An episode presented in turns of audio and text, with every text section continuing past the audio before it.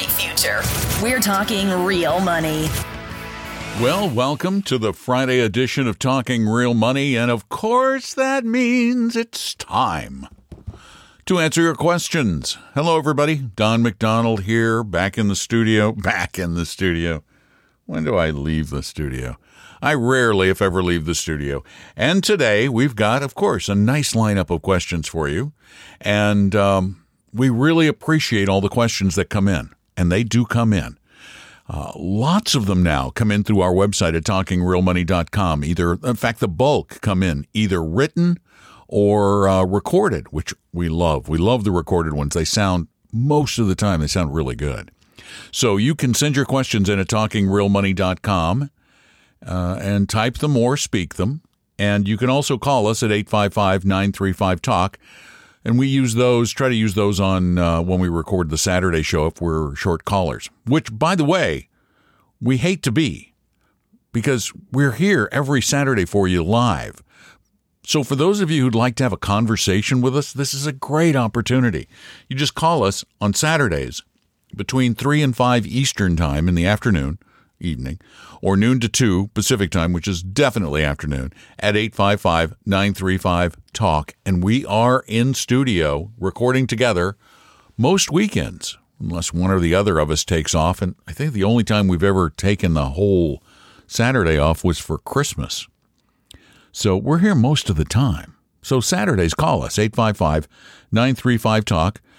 Uh, you can also call in 24 7 with your questions, and you can call them in or speak them in, type them in at talkingrealmoney.com. And let's begin the festivities with this one. Hey, Tom and Don, great show. Um, regardless of your ranking in the podcast world, you are in my top three. I never miss an episode. So uh, thanks for thanks for actually um, doing what you guys are doing. It's uh, it's really pretty valuable. Um, I have a question. I'm wondering what you would recommend for your clients uh, normally when you have a scenario like this. Um, my wife and I are about to sell a house, and we're planning to buy a house in a 55 and over community. The net proceeds from this house um, are basically the same amount of money that we need to buy the new house. So um, we're not really going to pull any cash out of this. We're just going to take the cash and buy the new house and not bother with a mortgage. We currently do not have one. I, might. Um, I might have a different view on this if mortgage rates were still, you know, two and a half percent or whatever they were for a while there. But at their current rates, I don't know. It just seems like uh, I might be better off just rolling all the money in, into the new house. Um, we have other assets. What we have we'll have sufficient income. We're both. I'm retired. My wife will be retired uh, shortly. Uh, we have sufficient income to cover our our required expenses. We have, uh, and we have about 2.3 million in kind of split between taxable and tax deferred assets. So, I mean, I think we're okay from that point of view.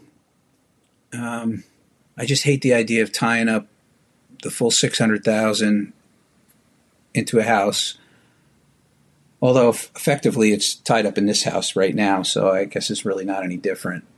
I don't know. I was just wondering what you guys uh, would recommend to a client if they had this scenario, um, or and maybe if there's something I'm not thinking of. Um, so be happy to hear what you have to say. Thanks. Well, thank you so much. We we appreciate you appreciating us. We appreciate your appreciation. Uh, wow, you hit the nail on the head, though, here on your question. The question today is not economic, it's lifestyle and liquidity. Lifestyle and liquidity, the two L's. And um, liquidity doesn't sound like it's an issue for you. So, lifestyle. It is comfortable to have a paid for house, particularly if it's unlikely.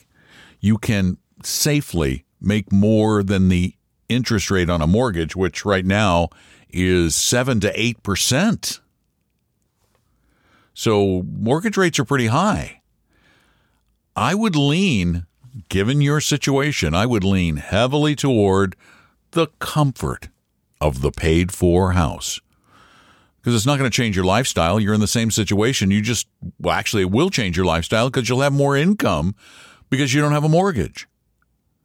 And I find that personally very appealing. I really do. I like the idea. So, yeah, buy the house, enjoy it. Thanks so much for calling and listening, of course. Another one from talkingrealmoney.com right here. Gentlemen, my question is about bond funds for my portfolio. I have the Vanguard Total Bond Index Fund VBTLX, which I understand has similar characteristics of an intermediate term bond fund. I have been looking at VBILX, which has a slightly higher expense ratio but a higher yield and a higher tenure and life to date return. Does VBILX have less volatility and is it better for the long term?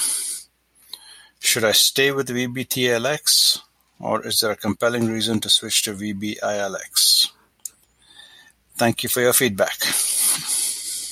Okay, let's define the symbols. VBTLX is the Vanguard Total Bond Index Fund, same as BND, the ETF.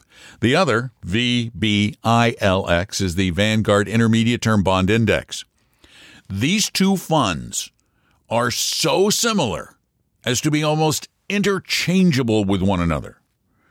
It's so funny because the Vanguard Total yields just a little bit more than the Vanguard Intermediate which makes sense. It's a little bit riskier in its makeup, but we're talking inherently riskier, which means there are a couple of bonds in there that are not of as high a quality as the ones in intermediate term, and the intermediate has more governments, larger percentage.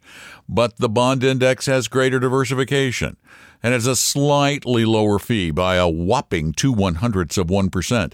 This is so close. It's almost coin toss time, which generally means if you don't have to do anything, don't do anything.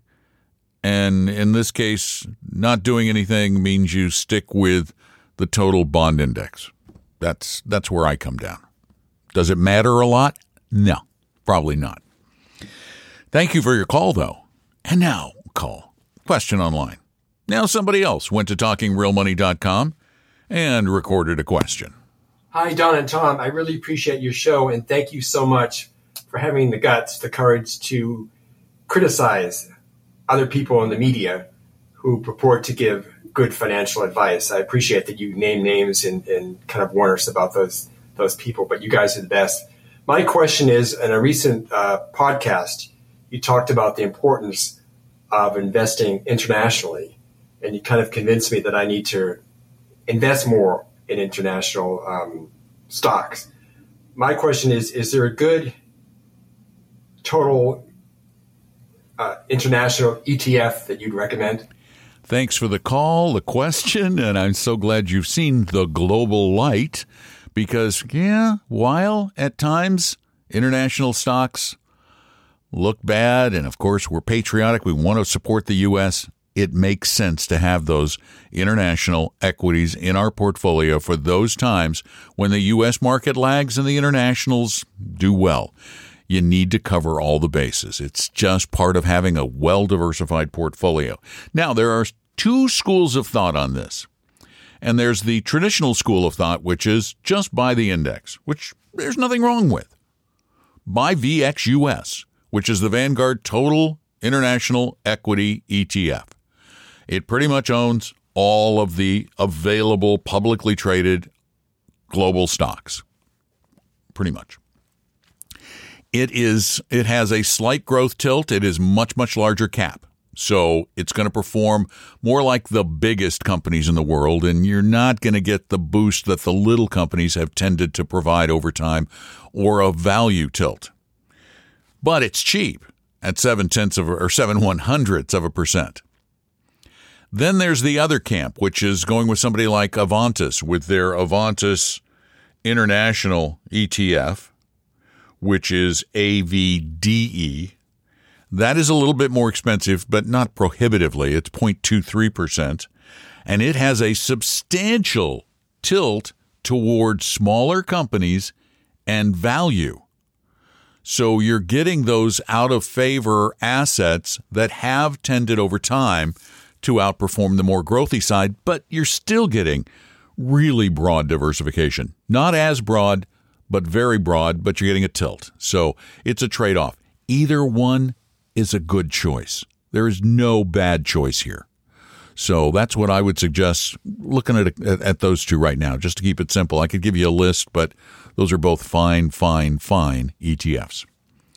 And let's sneak in our last one for today. We're going to keep it shorter with the questions because I'm saving a bunch of questions for when I am on vacation in uh, July and August. So let's get to the last one for today.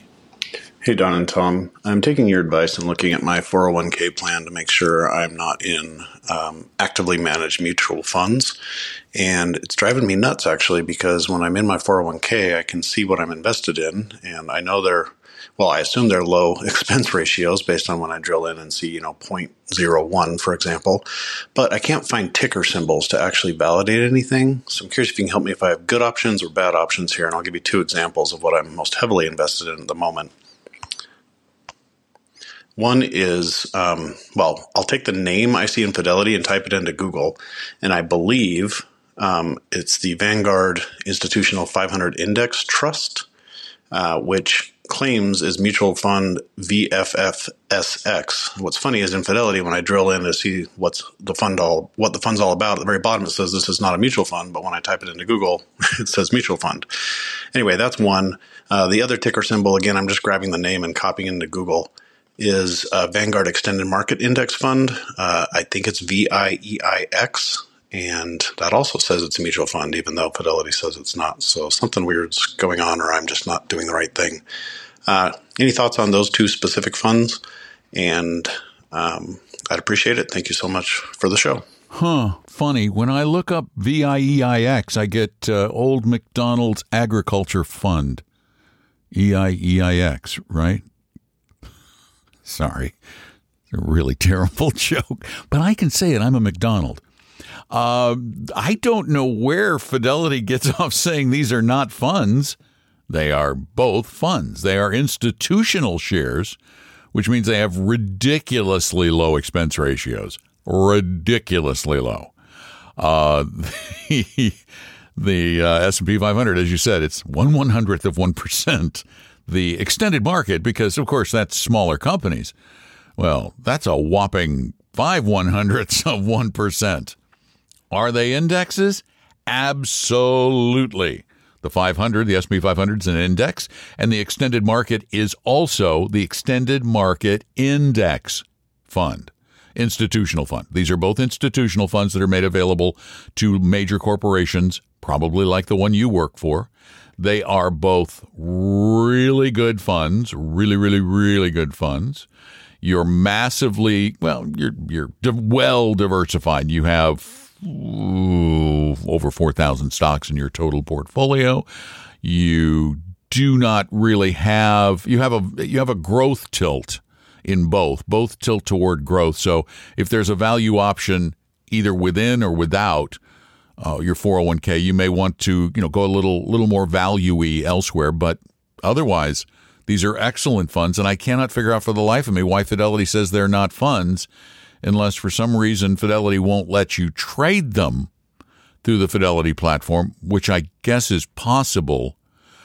But uh, they definitely are funds, and and if you want to look things up, the best place to look them up, we're going to give our biggest secret away. Morningstar. They just give you wonderful information, and both of these funds, both, are at Morningstar. So just go look them up there. And thank you all again for being a part of the podcast, for listening to it, for telling your friends, for uh, sharing the the word, for leaving us nice reviews at Apple Podcasts. I don't say the same to those of you who leave grumpy reviews because they're really not unless they're they're they're a decent critique. Most of the time, it's just that you sound ticked off at us for having an opinion. Well, sorry, we have opinions. It may mean the podcast sucks for you because you don't agree. Um, but, and I also believe, I fervently believe, I that some of these are left by people who sell insurance products or are stockbrokers because we do make them mad. But thank you to the rest of you. And remember, call us on Saturdays between 3 and 5 p.m. Eastern at 855 935 Talk, 855 935 8255. We are in a studio, well, in two studios separately, but together, talking with people live on Saturdays. And then we play that as a podcast the next week just to let you know, next week is going to be a little little little funky because of the 4th of July holiday. There will not be a podcast on the 4th of July. So, um, don't look for one on the 4th because I'm going to actually take that day off. And uh, but we'll have others for you. So thank you for being there. I appreciate you so much. Take good care of yourselves. Keep sending your questions in at talkingrealmoney.com or calling them in at 855 935 8255. And if you'd like to spend a few minutes with one of our really wonderful advisors at uh, Apella, Apella Wealth, we will provide you with that service absolutely, positively free. No obligation, no pressure, nothing. You just get help. It's free. So go to talkingrealmoney.com and click Meet an Advisor too. All right. Take care of yourselves. We'll be here most of the time doing what we believe is important, and that is, of course, talking real money.